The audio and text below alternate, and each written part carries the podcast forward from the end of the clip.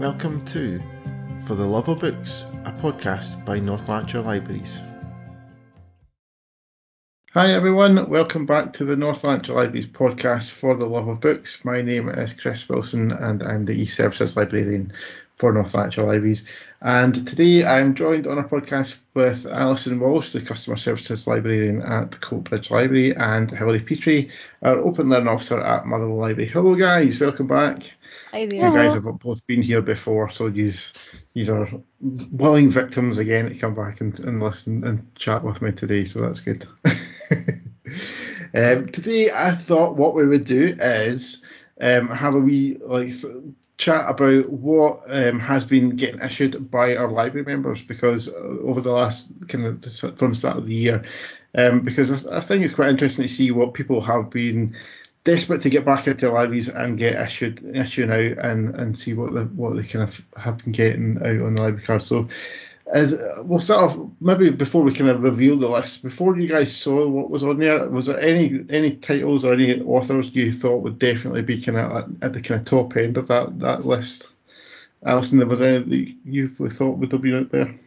Yeah well i mean i think i definitely thought that lee childs and people like that would be there um and I, th- I actually thought some of the romantic authors would be there uh, like Danielle Steels, not to give anything away, but there are ones that you thought would be there, like Lee Child, Michael Connelly, things like that, that are mega heavily borrowed. Um, mm-hmm. But some of them are a bit left field, or some of them that aren't there, I think, are surprising actually. Um, yeah, that's what yeah. I would say.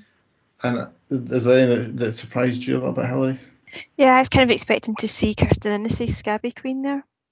Uh, yeah, I was that... kind of a little bit surprised that it didn't appear, but then maybe that reflects what the, the, kind of time period that things were released in when we were clo- when when we've had the branches closed, uh, and maybe that's one that just sort of fell.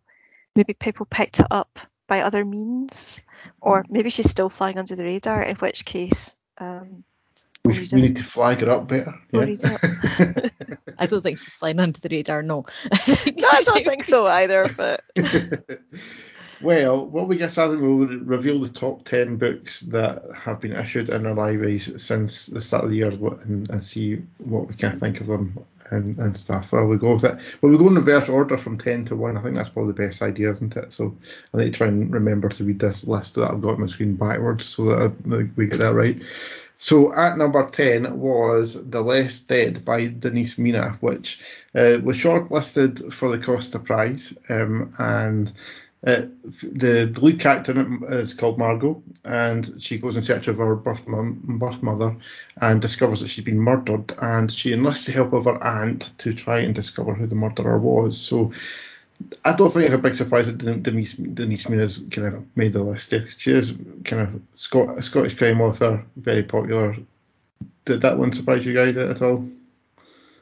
Not really. I think not that Denise Mina's there. I think probably what the surprise is is that other Scottish crime authors aren't there. I think probably more than that she is, you know. But it is that was the one that had all the zeitgeist and traction round about it, as you say, with the shortlisting and whatnot. That um. Yeah, definitely, definitely. And at number nine, we have got the first of two entries for Michael Connelly on the list, um, which is The Law of Innocence, which is the sixth Mickey Haller book. Um, and the, the Lincoln lawyer finds himself having to defend himself in court when the police find a, a body in the boot of his car. So he seems as if sounds as if he's got himself in a bit of trouble with that one. Um, and um, again, Michael Michael Connelly's a, a kind of a, a, mega star author, so there, I guess there's not really much surprise that he's kind of featuring in that list already. Yeah, I think that's it. I think when when you get to these um, authors who are mega stars and who are releasing titles again and they get you know new new title after new title, then definitely not. I've I've only read one of that that series uh, and thoroughly enjoyed it. I think it was one of the kind of early ones. Um, so yeah, I think again, I think one of the things maybe maybe is reflected here as well is the fact that a lot of these authors probably get quite a following of people who just you know are ready to read read the next one as it comes out. So absolutely no surprise that's there. Yeah, the, the kind of big releases by these authors, these are the ones that if we did have reservations on at the moment, it would be the kind of ones with a massive waiting list, and you'd be expecting to probably have to wait quite some time to get your hands on them. Um, and the next one, number eight on our list, is The Silent Death by Peter May. So, I mean, Peter May is obviously very, very well thought of as well. Um, and this one, um, it's uh, an expat Jack Jack Cleland um, hatches a, a, kind of revenge plan when he witnesses the death of his girlfriend. I think it, what I was reading from the board, but it seems to be that a police a policewoman has has killed his girlfriend. So I don't know if they're I don't know if Jack Cleland and his girlfriend are a bit kind of a dodgy couple or not. I'm not sure. I'm not really sure the circumstances behind death, but um, some for some reason a policewoman has ended up killing uh, his girlfriend, and he goes on a revenge mission. So you can't quite beat a revenge story, really, can you, Alison? no, not really. And I suppose actually this is one of the ones. Maybe not a surprise it's on the list, but I would have thought that the Peter May book that was on it was going to be Lockdown, but it oh. shows maybe how times moved on because that was the one that I thought was going out a lot or that I was aware of a lot of chitter chatter around about. So it yeah. just goes to show that actually our crime lovers are just still wanting their good old fashioned crime story, um, regardless of external factors. Yeah, or, or maybe they're just terrified of the of the lockdown scenario and want to avoid it at all costs. There will be a bit of escapism. I'm all for that in a book, yes. um, number seven is one that has been hugely popular. Um, the Thursday the Thursday Murder Club um, by Richard Osman. There's a sequel coming very soon um, to that one. I can't remember the title off the top of my head, but it is coming in the very near future. Um, and basically, set in a, retirement village, there's four friends who investigate unsolved murders, but they kind of find themselves in the midst of a murder much closer to home because somebody nearby uh, kind of unfortunately becomes a victim and they kind of get embroiled in the whole thing things like that as, as part of the story so uh, that's been a massive book over the last little while yeah, it has, and actually, that's funnily enough probably why I haven't read this one. Um, I'm one of these. I'm one of these readers who sometimes is when something gets really hyped and I, I really quite like the sound of it is, is really tentative about actually going to read it because I don't want to not like it. Yeah. Uh, I'm kind of like sort of put off slightly by that. So, um, yeah, that's on the. It's not quite made it to the to read pile yet, but it's in the gravitating towards it for me. Yeah. Um, it does. It sort of strikes me as a kind of Miss Marple kind of style, but with a heck of a lot more humour. I, I, I, I'm, I'm not having read it, can't tell you if that's exactly what it is, but just the characterisation in it and the fact that Richard Osman has read, written it, I'm expecting a heck of a lot of humour. Um, I, I, but with this kind of stereotypical older older characters in it. Yeah. That just used uh, that. I heard him on quite a few podcasts, and it's very episodic with him coming from the TV background. And he was on the Simon Mayo book podcast. So I shouldn't um, we shouldn't be really given airtime, should we? Plug in other podcasts, but um, they were talking about the laugh out loud moments, and when Simon and his colleague had both read the book and they could imagine the moments when the other one would just be guffawing with laughter. Yeah. So I thought that's great, but I've also I had kind of mixed feedback about it. It's been a kind of marmite book that people either love it, they think it's hilarious, and older people, some older people do love it and think it, but other older people really just think it's nonsense and it's ridiculous and its view of a retirement home. Even though I gather he based it on the retirement home that, or the kind of retirement community that his own mum lives in, I think was part of the inspiration oh, right. behind it. So it's one of those kind of marmite books that I think that so, and given that none of us have actually read it, who knows? But do you think that happens though when when when there is a lot of humour in something, particularly if if it's just not right on your brand of humour, that sometimes it then pushes it over into that kind of more marmite bit of. Yeah, it would be funnier if I actually really enjoyed that that style of humour. And, and I'm thinking some of the some of the yeah. sort of satirical stuff sometimes that you know. I think Ben Elton's probably one of those authors that you either really get his humour or I'm sure those books just sort of fall flat if you don't. Yeah, yeah, I can get that. And this one, and as well, it's, it's that kind of like thing, but it, it sort of sits in between two genres a little bit with a bit of humour in there, bit of crime in there. So like, will the really kind of big crime fans really like it, or because it's got that humorous element to it, and will kind of people who like kind of humorous books like it because it's got the kind of crime element to it? But obviously there's that kind of market as well. So it's one of those ones that could kind of fall in between a little bit. We did get a recommendation from that for, for Peter in the last episode of the podcast. So it is liked by some of our staff who have read it as well. So give it a try if if, if you fancy it, and you can always let us know what your thoughts on it as well in in, the, in our social media. Um, the next one on the list, um, which is number six, I think it is, if we're going on backwards, um, is The Roots of Evil by Quintin Jardine. So it's a good kind of local author. He was born in Motherwell, I believe, or kind of Motherwell area. Um, and this is Bob Skinner, number 32. I, I think I think it's incredible that, that these authors can kind of continue to write stories for the same character that, that many times. Um, this one seems to be set in Edinburgh um, and it's not another kind of gritty mystery where Skinner has, has to solve the murder of a fellow policeman. Um, he, he's kind of caught in a compromising situation at one point, and um, people don't really believe him that he was kind of being undercover, but it kind of seems to hint that because of his murder, it does look like he has been kind of murdered for in a kind of undercover scenario type thing. So um, another kind of dark, gritty, kind of Scottish crime novel. We know how, how popular they are. Alison, they are hugely popular.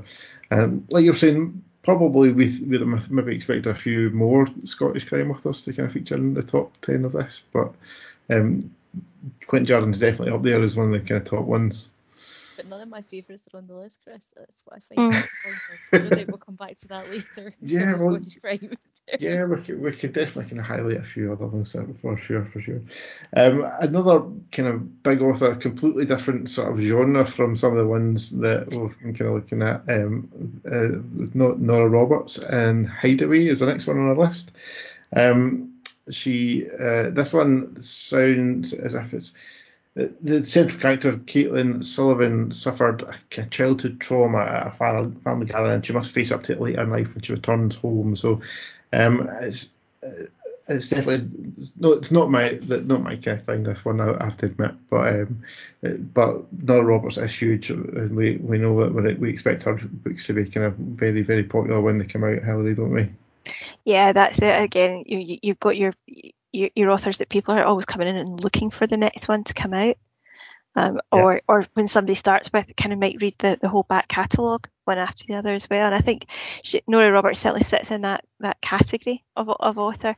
Um, I'm with you though. I haven't read any of her stuff. Although actually, when I asked some some colleagues for recommendations recently, she, she was on the list of people that people said I had to go and read. Um, so I suppose in that sense, she's probably also in my get to pile. Yeah, yeah. For me, it's, uh, she, she has one of those ones that like our books are hugely popular, but they never quite kind of reach my to read list a little bit. I have to admit, but that that's uh, that's the thing with, with having so many great authors out there. There's such a kind of wide variety of people to choose from. Next on our list, which I think is we're at number four, I think if I'm reading that correctly. Um, uh, I know, I know. just as well you're a librarian, you're not in a I know it's it's difficult reading something upside from upside down, but. No, number four is V2 by uh, Robert Harris. Um, this was part of the Richard and Judy Book Club 2021. Um, it's a World War II thriller, and the the protagonist kind of someone on kind of either sides of the of the war, um, and one is the kind of sort of scientist person I think who has kind of been developing the the, the missiles, and there's a, a, kind of British kind of person on their side trying to stop those missiles kind of getting launched, and at some point along the story, their stories collide, and you know things happen. So so I. Uh, At this um, point, I think I will. Having read this, is actually one of the ones I have read, and well, the list is so exciting. Uh, but it's actually quite cool because the fact it does look at the story from both sides. I mean, like all Robert Harris's book, it just romps along at a great pace. It's very readable, but without being ridiculous, and it, it's it's a fun thriller. But um, the kind of German side, it kind of has grown out of guys who wanted to build rockets and actually go to space with the rockets. But the technology for that kind of propulsion to get things up then got adapted um, into making these missiles and they're based in um, Scheveningen which is just outside of The Hague in Holland so there's a lot of like description about being on the beach about being on the coast and the low country and then it kind of coincides with um, the British side of things, and it's a, a woman who has been a commandeered from being in Cambridge, and she's good at maths and doing all the kind of calculations and things like that with her slide rule, and it's all these very um, smart young women all being taken with, you know, to us now it's so retro, but literally pencils and paper and slide rules to work out and then working out the angles and the trajectory. So will the missile reach london? Will it not? And so that's kind of the premise behind it. And obviously, as you would expect, a lot of really good character observation. So like um, the British top brass, you know, they go to these meetings in Whitehall, and you know, she's very much just the girl that's supposed to sit in the corner. But a lot of these young women are kind of the brains behind working out what's happening. But yeah. because she's not senior enough in the organisation, you know, so there's all these wee kind of like sly nods to those kind of uh, things. So it's actually it's a good read. And I mean, I don't really read a lot of war books, but I am. Um, I do like Robert Harris, and I've heard him speaking about it a few times. And again, sometimes you're just in the mood for something that's a real page turner, and I think that's probably what this one is. You know, just keeps you going, and it all comes to rather a nice um, conclusion or a kind of unexpected but a satisfying conclusion. So yeah, definitely it's one probably to to look out for. And I think Harris is very good at writing to give you the other side of the story as well. Like you say, it's not always just about the sort of British angle, even if, if, if there's British um, characters involved. Because I've read um, Archangel, which is the one set in con- sort of contemporary Russia when they're looking for a, a notebook that they think is Stalin's diary. And it's the same sort of thing, you know, you get the whole kind of round picture um, rather than just the, the, sort of British characters, if you like, yeah. and, and, which I think a lot of other authors are maybe not so good at doing. No, I mean, they've got a real um, flair for bringing historical times alive, yeah. and I think that's what's good. You're right; it's the three-dimensional German characters. It's not like stereotypical um, Nazis, or you know, there's a lot more to it. You know, so some of them are the kind of Nazis you would recognise from war movies in it, but they're not all like that, and it's the whole picture, as you say, it's good. Fantastic, and, and it's good. I, I, quite like the fact that, that historical fiction novel managed to make the list as well because because sometimes these these things do get dominated a bit by crime fiction, so it's kind of nice that, that something a bit different's got on there. Um, next on our list, so we're into the top three, and we are at Fair Warning by Michael Connelly. So this is the second Michael Connelly book to make the list. Um, and the character in this one, Jack McAvoy, is a journalist who is is well known for being able to kind of finding criminals and things like that and killers and things like that. And in this book, he gets accused of murder himself and needs to use his kind of skill set of kind of getting uh, to the bottom of crimes and using techniques and things like that that the police aren't really kind of allowed to do to try and find the the real killer behind the scenes. So again, Michael Connelly, a massive author, Alison. It's not it's not a big surprise that he's got two big hits on there on the list. No, I mean they just go sell like hotcakes, don't they? I mean that's the thing. You buy your Michael Connelly and it goes, and it's one if there's an upside to not having requests is that people actually possibly can come into the library and find that in the shelf rather than it's gone in a whatever nine month tour of North Lanarkshire, which can happen sometimes. So that's the kind of upside. But absolutely, Michael Connelly. As soon as I see that on my um, list of new books to buy for a week, yeah, that's a definite one you need for all your branches. Yeah, a definite purchase for sure. And so is the, the number two on the list as well. Um, and probably Probably the only thing that surprised me about number two in the list is the fact it is just number two in the list rather than number one. Yeah. Um, and it's The Sentinel by Lee Child, which is Jack Reacher number 25. So he's not quite caught up with Bob Skinner just yet, but he'll, he'll get there, I'm sure. And this one centers around Jack Reacher visiting a small town in Nashville, which seems to be under a, a cyber attack. And there's a kind of geeky person, geeky kind of sidekick person there who Jack Reacher seems to have to protect in the story. So it's just a kind of a, a, typical Jack Reacher Lee Child thriller, really, isn't it, Harry? It just and, and loads of people love it. Yeah, very much so, and I, I think as well the fact that you know he he writes these and and he if remind me if I'm right, it's Jack Reacher that um is a film. There's a whole sort of film series from this as well, isn't there? Yeah, there, there was a that was the, the controversial one because it was Tom Cruise was was Jack Reacher and a lot And he's the wrong thought- height.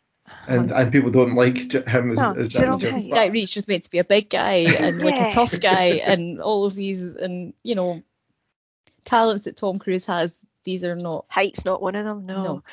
No. But like that, and, and, and I love as well because I've I, I have picked up one or two. I've not read this one yet. I have picked up the odd one of these over the years. Um, and and yeah, geeky characters are good. yeah, Protect protect these computer people. Absolutely. de- definitely, definitely. Is this not? Is this not the last um, Jack Reacher that's a Lee Child's going to write it himself? I think he's handing This one's co this one's co-written.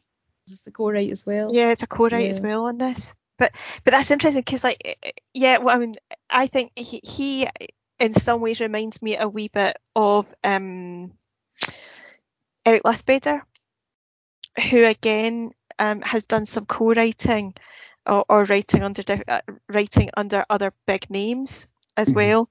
Uh, and my mind, of course, my mind's blanking exactly who he does that for at the moment. But I think that's it. Sometimes the characters in the, the the series become actually bigger than the person who writes it. yeah, And and so you know if you pick the people carefully who do it, you can keep that character going on. Um, and, and, and the, the, the, the work's being churned out uh, and, and continued and not having to kind of come to the end. So he's going to catch Bob Skinner. Absolutely. I'm quite sure. And I think it's his brother that's taken over the writing, isn't it? So I'm sure Yeah. that is that probably is the very epitome, isn't it, of picking who takes over your story carefully, or maybe not. I suppose. I say that as an only child, possibly picking your No. brother's not a smart move. I don't know. I, I- I think it means that you've got an awful lot of trust in them if he picks it. They've both got a lot of trust in each other actually if they're prepared to write co-write like that. Yeah. Well, what, what is Lee Child going to do with himself if he's not writing Jack Reacher books? That's the big question as well. Like, He's going to sit in Wyoming, I think it is. He lives and drink all those many, many cups that he drinks. Something ridiculous, doesn't he? Like forty cups of coffee a day or something. And but will it, but will he need them if he's not writing Jack Reacher books? Well, that's well, possibly not. He might not need that Mm. extreme levels of stimulation. So the let's get on to number one and this and this is the one that has managed to knock Lee Child off the top spot for, for us and it is Shuggie Bain by Douglas Stuart. So it's not probably a great surprise, but I mean this this book has been massively successful. It's won tons of awards um, and it's also set in Glasgow, which uh, for for our kind of readers tends to be a kind of winner straight away as well, with it being fairly local. Um, and Alison, it's it's just a massive a massive winner um, in terms of uh, terms of sales, terms of awards. It's critically acclaimed. Everybody that seems to have read it that I know um, seems to have thought it's absolutely fantastic. So there's there's nothing kind of bad to really get to be excited about this book at the moment. No, I mean I don't really think there is anything bad to say about it. I should point out as well that there's a huge chunk of it's actually set in North Lanarkshire in the kind of thinly veiled description of I think Cardowan up at Stepps. Um, so we have even more of a, a tangible link, and I know that certainly a lot of our borrowers, and I can't speak for the ones in Stepps, but I know a lot of our borrowers part of their interest has been piqued because um, Douglas Stuart is local um, in the kind of really specific sense and, and they've come into it now. And I know the last time, obviously, I think the last time three of us did the podcast, we did speak a wee bit about Shuggie Bain then. Um, it's a great book. I must admit, it took me a while to get into it, and bits of it at the start actually, it's well observed and certainly easier for how people speak in the west of Scotland and the dialogue in it. I mean, it's just bang on. But at the start of it, I don't know. I kind of struggled with some of the characterizations or the representation of the city, and I appreciate that some of that's probably because he's written it at a distance and judging is not maybe the way, but you know, some of the descriptions about people that live in a high flat or people that go to football and get in a taxi, and at the start I thought, mm, I'm not really sure that I'm comfortable with that. But then when the story got going and I got and it got more about actually Shuggie himself, I think I got kind of sucked into that and their family life. And I mean, I have to admit, there are bits of it that really pack this huge emotional punch that you're reading or it's you know when you read a book and something happens and it stays in your head for days and days afterwards and there's a couple of bits like that and i mean um you know round about his mother's drinking and or attempts to not drink and some of the kind of it just it stays with you. And not to get into more detail because there must be people out there that haven't read it yet. Uh, we see that Larry go Hillary has not read it yet. So, so not to give you spoiler alerts but what I will say is I think that the there is still through it all a pervading sense of optimism. And I think that's what's you know and about being able to overcome these difficulties or look for the good within it. Um so yeah absolutely. If you've not read it I would recommend that you do but I do give you the caveat despite it's had all of the plaudits all of the whatever and I imagine if you live in London or in New York or wherever and your life has maybe not been touched by real life shuggies or prob you know that I think probably the, the three of us probably went to school with people who had lives a bit like Shuggie or have met people in real life like that, and yeah. maybe that's part of it. Is we're possibly just a bit too close to it. I don't know. It's interesting that you say that though, because I think one of the things I, I from from the bits I've picked up so far, and, and it was on my to read pile, and then somebody borrowed it, um, and I don't have it back yet, so I can't get to it. I hate but... when people steal books off your to and if only you worked somewhere where there was many many copies of it, you could read it. I'm leaving I'm, le- I'm leaving them for people to borrow. Um, but, but I think actually, I don't think you have to be west of Scotland to to to, to pick up with characters like this. I I, I do think that actually it carries the, the, the, kind of style and the and the character. Now maybe the language prob you know is a bit more of a barrier, but I think you would find characters like this in New York, in Chicago, uh, in London, in in any big city. And yeah, there'll be some parts that are very west of Scotland. No, I mean the uh, themes are universal in it. I agree, but universal. I just some of the characterization, I think probably some of it's just a wee bit too close to home, and you kind of go, mm, yeah, because you know people like that in real life, and you get this. Yeah. Anyway, I don't know. I think I think as well you touched on it. I, I, maybe maybe part of my hesitancy to pick it straight up has been this realization that actually it feels that wee bit like a sign of getting older when you realise that you know these characters in these books are, um, that are sort of historic, like set in the past, are actually people in times that you remember really rather well. but interestingly, I wonder Alison, having since you've read that one, and I'm guessing from your action earlier on, you've read Scabby Queen, and have you read Darren, have you read Poverty Safari, the Darren McGarvey, or Damien Barr's Maggie and Me? No, I've not actually read Damien Barr's. No. See, I'm, I, in my mind, I think there's maybe a, a sort of collective West of Scotland 1970s, 1980s um, memory coming out of, of, of those four in particular.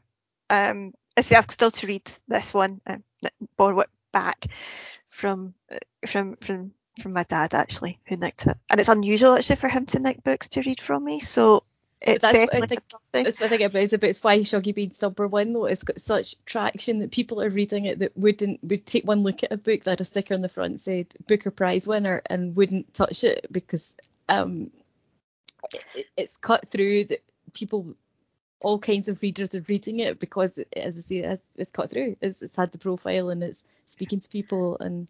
And, and actually, one one of the comments I've had back on it so far um, has has been, I think I understand what was happening in some of the, my pupils' lives previously, um, which I I found that really eye opening um, and, and, quite hard hitting coming from dad because um, he taught in, in, in a similar kind of area. Um, and, and much as I tried to persuade him that Poverty Safari was, was, was kind of really up his street and the rest of it, uh, he wasn't having it. Um, and again, there, there is a, a, connection through to this one that has obviously just hit him, and he suddenly sort of looked at me and said, ah, actually, you know, maybe some of the things we saw, we didn't realise that was happening. Um, so, yeah, if it does that for people as well, absolutely brilliant. Yeah, it does. It's got, I think, like basically we've said, it's got that kind of like local touch to it, and people can kind of really kind of pinpoint kind of connections to it and things like that sort of stuff, and gives them a bit of insight maybe into how people that people they know how, how their lives may have kind of kind of developed and things like that sort of stuff as well. So, and Hilary, I love the fact that you threw your dad under the bus as a book thief there as well. It was fantastic. no, I'll, I'll throw it up. I'll throw it up. He he he actually sort of. Uh, oh, when, when, when, he asked, when, he asked, when, he asked, when he asked permission for it, yeah, no, there's no way I was turning that down. That's okay then. We'll let him off. We'll let him off. Yeah. Okay, so that was the top 10 books um, that have been issued out this year in our libraries. Um, the, the, list is obviously much, that we have had a look at is much wider than that. So, was there any other standouts for you guys on the list, or even surprises or anything like that that you thought kind of you didn't expect to see there, or, or just ones that you these have read and enjoyed and you're kind of liking the fact that it's, it's kind of the popularity's there with other people as well? Hilary, have anyone stood out to you? Um, I think probably what stood out to me more was a little bit about what wasn't there. Okay. But I don't know if we, you know, do, do, can, yeah, can, I, feel, can I reveal some of those just now? Yeah, and yeah, yeah turn it in that direction. Yeah. Um, I, I, think three that stood out for two, maybe three that so I, I kind of expected Ambrose Parry to appear on there in some shape or form. Another Scottish crime. If, if you look at the if you look at the crime element, um, yeah. that's one of the Scottish crime ones that I thought might have been there. Um, maybe that's just because I came across that during lockdown phase one, um, and absolutely, you know, just get me those the minute they come out now. That's that that's got to be there. Um, but actually, I, I, thought the, the the last part of the Wolf Hall trilogy, um, Mirror and the Light, I, I thought yeah. that might have been in there, and I, I don't know whether that's maybe that people who because it's such a big tome that people who have been following the series by reading it rather than just than watching it, um, maybe invested in it themselves. And I think that it, the timing Possibly. of that one yeah, yeah. Um, was just it literally arrived in the library in like the Monday and we closed for lockdown in the Friday and certainly I know in our um, reserves shelf there was ones that were sitting and they sat there until we came back to work almost months later so it's possibly why it didn't hit and like that people possibly didn't wait to borrow it from the library because you know it was over yeah. that period of lockdown and our friendly Amazon driver would still bring it to your door and if you were hanging out waiting for it, really four months or whatever was too long, wasn't it? So I think that the timing for us as a library and for that to be on the list was probably where it went wrong, even though it did phenomenally well and everybody else's kind of statistical breakdowns, I'm quite sure. Yeah. yeah. Um, Alison, is there anyone, any books on there that surprised you, or or, or like how they any that surprised you that wasn't there as well? Uh, well, certainly in the top ten. I was surprised there wasn't any James Patterson. I think that's the thing that yeah. how well that goes out. I was really shocked whether it was ones that he's written himself or the co-writes. You know that um, I'm surprised he didn't hit the top ten. I know he's still in the list, but I mean he's not way up there like where I thought he would be. So maybe his yeah. moment has his stars on the wane or something. I don't know that that was one of the ones that surprised me that, that wasn't quite as high up as well. Um, and for me, uh, as you guys know, I'm a Matt Haig fan. I can't believe that the Midnight Library isn't higher up there. like, I'm just going to say it is on the list. It is well, the amount of plugs that you've given it, Chris, and all exactly. of our social media you, platforms. You like... need to listen to me. Come on, read the book. It's fantastic. Oh, I'll, it's I'll, even got library in the title. So it's fantastic. Yeah. So, but um, one of the other ones, uh, a kind of local one that said to me, it's obviously got a lot of press, and Hilary knows what I'm about to say because she's nodding at me here. Is I was about to use it as well. um, and Young Team, um, which is kind of obviously it's been again it's been very very successful. Um, a, a kind of local author um, and um, it's kind of sort of set in this kind of again sort of set in this sort of, sort of landscape and things like that as well. How so? Yeah, that one surprised you too.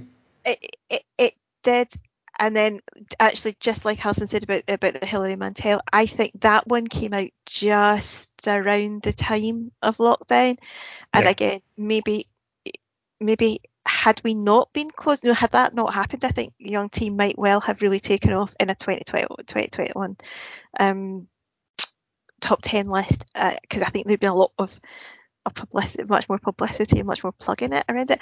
And I suppose in some ways, um, it's not your traditional crime novel, so maybe it doesn't hit so many people. But I'm with you, Chris. You know that I, I would plug that at any opportunity I get as well. It is just one of the most fabulous, fabulous reads I've I've encountered in the last 12 months. Oh, maybe yeah. more than that now, 15 maybe. Um, and on a similar vein in terms of North Lanarkshire ones, um, again, I think might have been higher up had had things not worked out the way they did with um, Deborah Orr's Motherwell.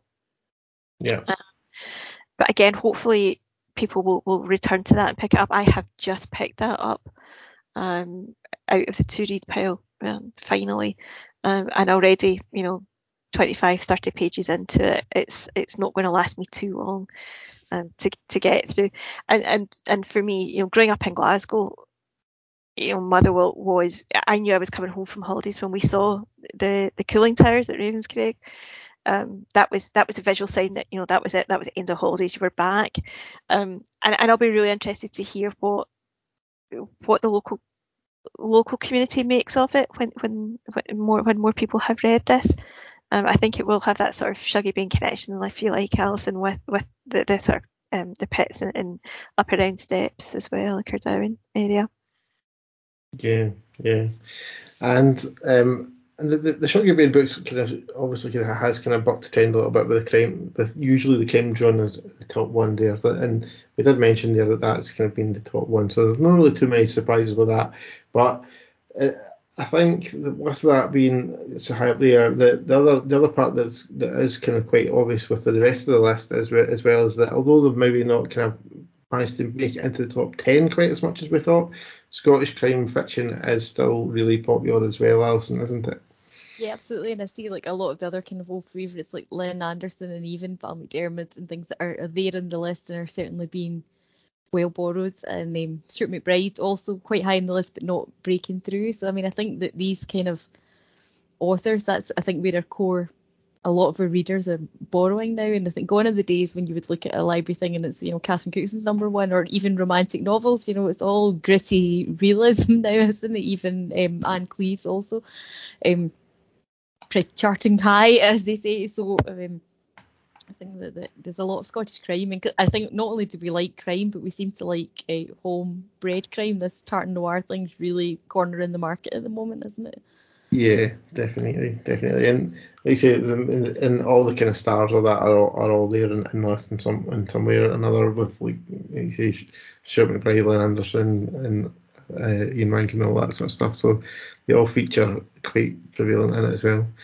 Will we kind of try and give uh, another side to the list, which is the kind of top five authors overall of the list? So, and this this this part of the list is a little bit more crude, if you like, because it's it's basically based on the kind of top section that we took. So it's not like every book in the library that's been issued. So so so it's maybe not a, a fully accurate top top five authors, but I think going by the names that came out on it, I think it probably is quite an accurate uh, kind of listing of, of who would be your kind of most likely to be the top five authors on it. So um, we'll go in reverse order again. So first up is Michael Connelly. He managed to kind of get two in the top ten, and again, like we said, he's a superstar author.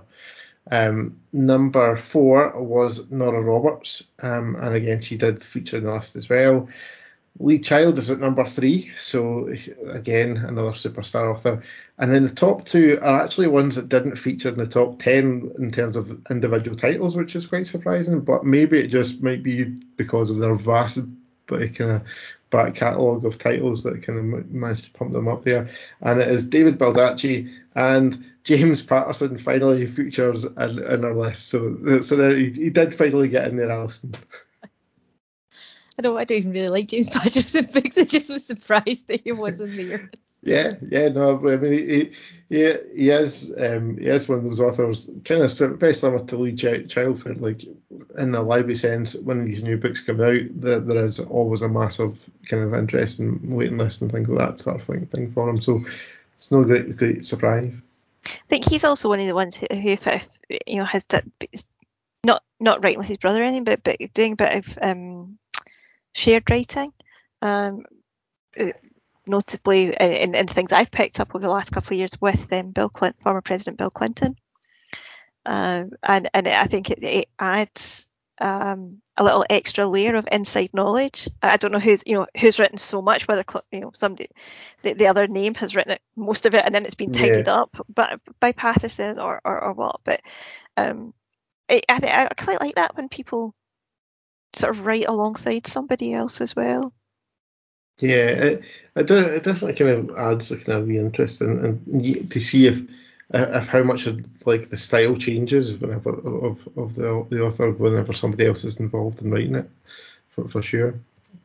Um, and the next thing I thought I would maybe kind of ask you guys about the list is kind of similar to the one before, but that we focused on kind of surprise titles. But rather than the titles themselves, is there any authors on the list that that were that were featured further down that caught your eye that you might want to kind of punt to people and kind of give a bit of recognition to? Alison, did you spot anyone? I knew you were going to ask me that, and I'm like thinking desperately who I was wanting to punt down the list. If I say no, that's really rubbish for your podcast, but even though it's probably true. Do you want me to jump in and give you give you a chance to, to refresh? I just think if Hilary's got some ideas, I mean, I think a lot of the list is very. I don't know that on that list, particularly for the authors, is kind of who you think it would be. It's the big romantic authors, it's the big crime authors, it's the big thriller authors. I don't know that it's so. Um, I suppose Janey Godley's on it, which I think is unexpected, holding her own in amongst the the many um, huge names. But I don't know what Hilary thinks of it. She's coming at it from a different angle.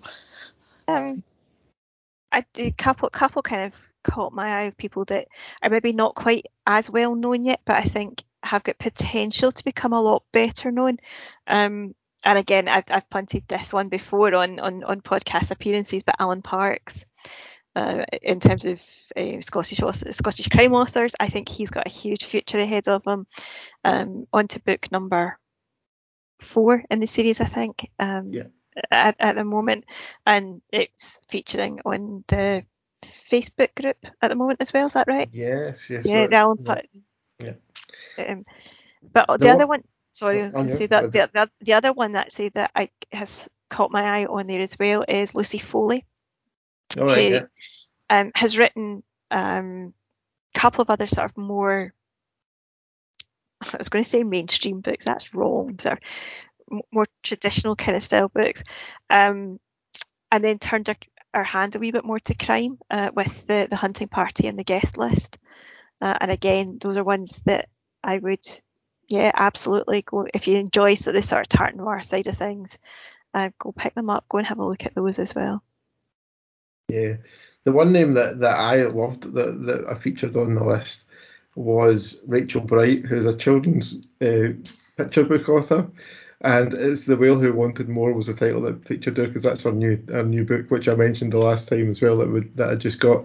And I just loved the fact that that was on there. And obviously she also did an episode of the podcast uh, before for us as well. So so I, I wanted to give her a special mention right there. The, the, the fact that there was a, a really kind of good children's picture book author features on that on the list there. So that was quite good.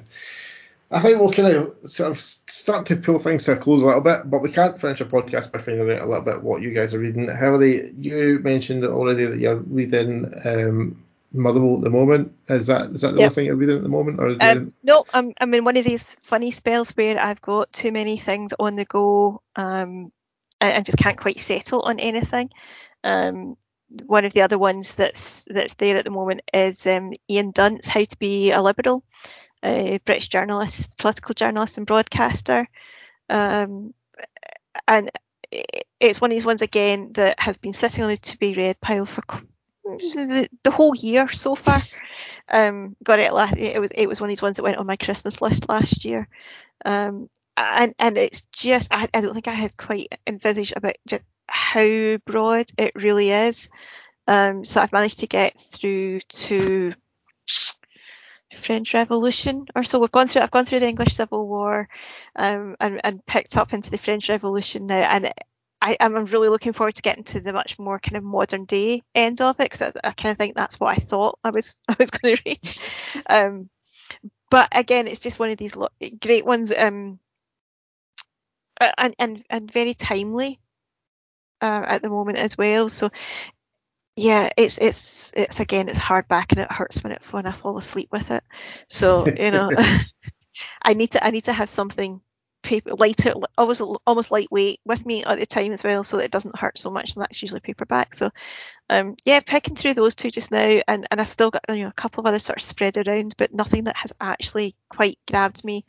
Um, which means that you know there's there's um, a, a J.D. Kirk book again talking Scottish crime writers that are maybe not as well known. Um, I've got a couple of his sitting here as well, and I know that the minute I open that, that will be a sort of straight read through. So I'm trying to discipline myself into reading something a bit more of these other two first before I let myself do that. Alison, what's on your reading list at the moment? Well, um, I've recently read a couple of ones I think are good. One of them is actually in this year's Booker um, long list, um, a town called Solace by Mary Lawson. And um, unlike the kind of gritty tartan noir, it's still gritty certainly, but I quite like to read things that are set somewhere completely different. And this is in Canada, it's in rural Ontario, and the central characters um, left a house um, by an old lady who as the novel evolves, he knew when he was a small child. And the novel kind of goes back and forwards in time and it examines their relationship when he was a young boy, why she felt that she wanted to leave him her house, but it runs in tandem with a kind of local story of the family next door, who the older child has gone missing, and how the younger child is dealing with this. And she befriends the gentleman when he moves into the house, and it kind of looks at these dynamics between adults and children, and um, as I say, back and forth in time and then the kind of two stories come together over that. And um, it's one of these novels i think it's quite deceptive in its simplicity. It's quite an easy read. Um, it's not like you, you read it and it's very very enjoyable. You know it's not like worthy literary fiction but you know there's, enough in it that obviously as i say it's made the booker long list. So um, people more erudite than me think it obviously has literary value but um, it's just even what I like about books like that is, as I say, it's rural Ontario. It's the winter's coming. It's going to get seriously cold and snowy. It's just completely different from you know what we experience, and and yeah, yeah. obviously in other ways not so much. Um, and another book that um, was called that I really liked recently was Unsettled Ground um, by Claire Fuller. Again, I kind of picked it up because of things on the Costa um, the Women's Prize shortlist, I think it was on, about uh, two 50 year old siblings whose mother dies, they're twins, and they're kind of unworldly and they're kind of out of time and disconnected from our kind of life that's ruled by tech and having bank accounts and having mobile phones and having computers and all of that. And the mum took care of all the worldly aspects of life. Um, and suddenly she's not there, and it's how they deal with all of that and the kind of secrets that come to the fore that were kept buried, and it's um, the nature in it as well, uh, how at one they are with nature, um, and some of the descriptions in it. And um, one of the best descriptions in it, actually, now it's one of those things I can't get out. You're talking about the magpie and the noise that a magpie makes being like a football rattle. Now, I don't know about your garden, but our garden's like full of magpies just now. But you know, these old fashioned football rattles that go yeah. like that. Like, you know, that's just it exactly, you know, because your eye might go, oh, that kind of that one, that's the magpie you can hear with that kind of raspy noise. But you know, being able to just get this really pithy phrase. That's why she's a writer and I'm a librarian, isn't it? Because I just like can pick the good books rather than make the language come off the page like that. I'm currently going to the kind of other extreme of just reading absolute fluff. Um, a thriller by B.P. Walter called The Dinner Guest, which is quite new, and again, it's a debut novel. Um, and it's I'm only about halfway through it, so I don't know how it's going to transpire. But it's about a character trying to inveigle her way into this really quite affluent couple's life, but there appears to be a past history with one of them, and I think she's out to get her revenge. But how or why she's out to get her revenge is yet to be determined. It's just sheer escapist fluff, but so far it is actually quite a page turner. And yes, you're right, it's one of those ones that I'm reading, and then my husband comes up the stairs and I've fallen asleep because I'm reading it for too long in bed. So fortunately, it's a paperback, so I've not had any um, hard incidents. in terms of my, this is my very last one, I promise. But in terms of the to be read pile, I was quite excited. Um, We've also got the new um, Bernard MacLaverty um, book of short stories that he's written, which is called Blank Pages and Other Stories. And it, obviously, he's like the master of that short form. Um, a couple of years ago now, we had him at Coatbridge Library talking about Midwinter Break, which is one of his more recent novels. I really like his novels. Um, Grace Notes in particular was a, a favourite of mine. And of course, like many people who are originally from Northern Ireland, he totally has the gift of the gab. And, you know, he came that day, I think, and they charmed us all with these stories. And it just that narrative ability just leaps off the page as well. So have read a lot of really good reviews of it. And when I went to work the other day, there was the copy in Coatbridge Library ready for me to take home. So if anyone else is looking for it, that's a shame because it's made its way to this house first. But um, it's short stories, so I shouldn't obviously be theoretically too long with it. So it depends what else gets in the way. But anyway, that's a few recommendations. Fantastic. As you mentioned earlier, Hilary, um, the the Facebook book group um, is doing Alan Parks' Bobby March. Bobby March will live forever, and that's what I'm trying to read my way through. I'm still suffering a little bit from baby interrupted reading, so um, I'm not quite kind of getting through things quite as much as what I would like to under normal circumstances but I think I can be forgiven for that a little bit, hopefully. So, uh, but yeah, that's what that's what I read just now, and it's and kind of like the other, the other Alan Parks novels that are already out there, part of a series. Harry McCoy um, is the police officer in it. It's kind of dark, gritty, um, 1980s, I think it is, or late 70s. 1970s um, Glasgow. 1970s yeah. Glasgow, um, and um, and it's kind of just the, the sort of dark underworld of Glasgow that you kind of d- disappear into, and the bit that you don't really want to actually know exists really in real life. So um, I'm looking forward to kind of finding out a little bit more of the story as I get a, a little bit further into it and going forward. Like um, the last podcast, we have got a little recommendation from another staff member who is Craig Tobin, the Macmillan project manager, and he has given us a little sound clip to put into our podcast today. So we'll put that in now for you guys to hear.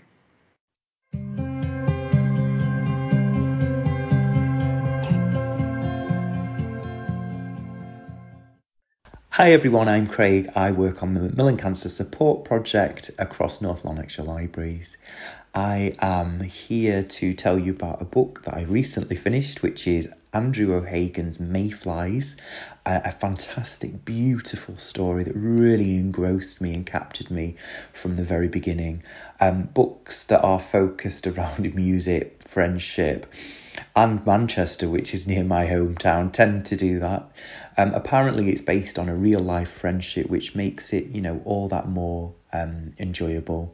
So, on the back of reading Shuggie Bain, I genuinely thought I wouldn't find something as funny, as good, um, and as as beautiful.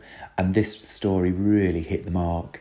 You know, for me, it's really around youth and responsibility, and above all, love and the and the promises that we make from those early friendships and relationships and carry through and how that affects our kind of core values. I can't recommend this book enough. I really enjoyed it and it should definitely be on your reading list for 2021 22.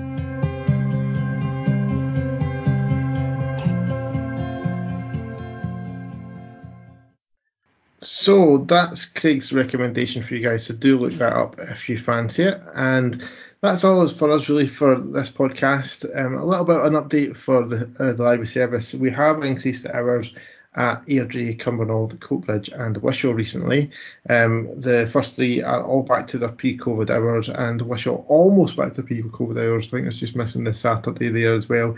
And our mobile service is also back on the road, which is fantastic. So they are going back and visiting local communities as well, which is fantastic, including a new stop at Stepps primary while the Stepps Library is closed due to the building works that's going on there at the moment as well. So you can kind of pop in and visit that, which is fantastic. Um, like always, you can access the books 24/7 using BorrowBox um, if you download the app and sign in with your library details. And all the information for that is on our website, so do have a wee look at that and check that out too. Um, but that's all for us, really, guys. So if we do want to leave any feedback on the podcast, do use the hashtag hashtag FLB podcast or drop us an email at librarypodcast at northlan.gov.uk. But that's really all for us for now, guys. Thanks for listening, and we'll be back again soon. Bye, guys.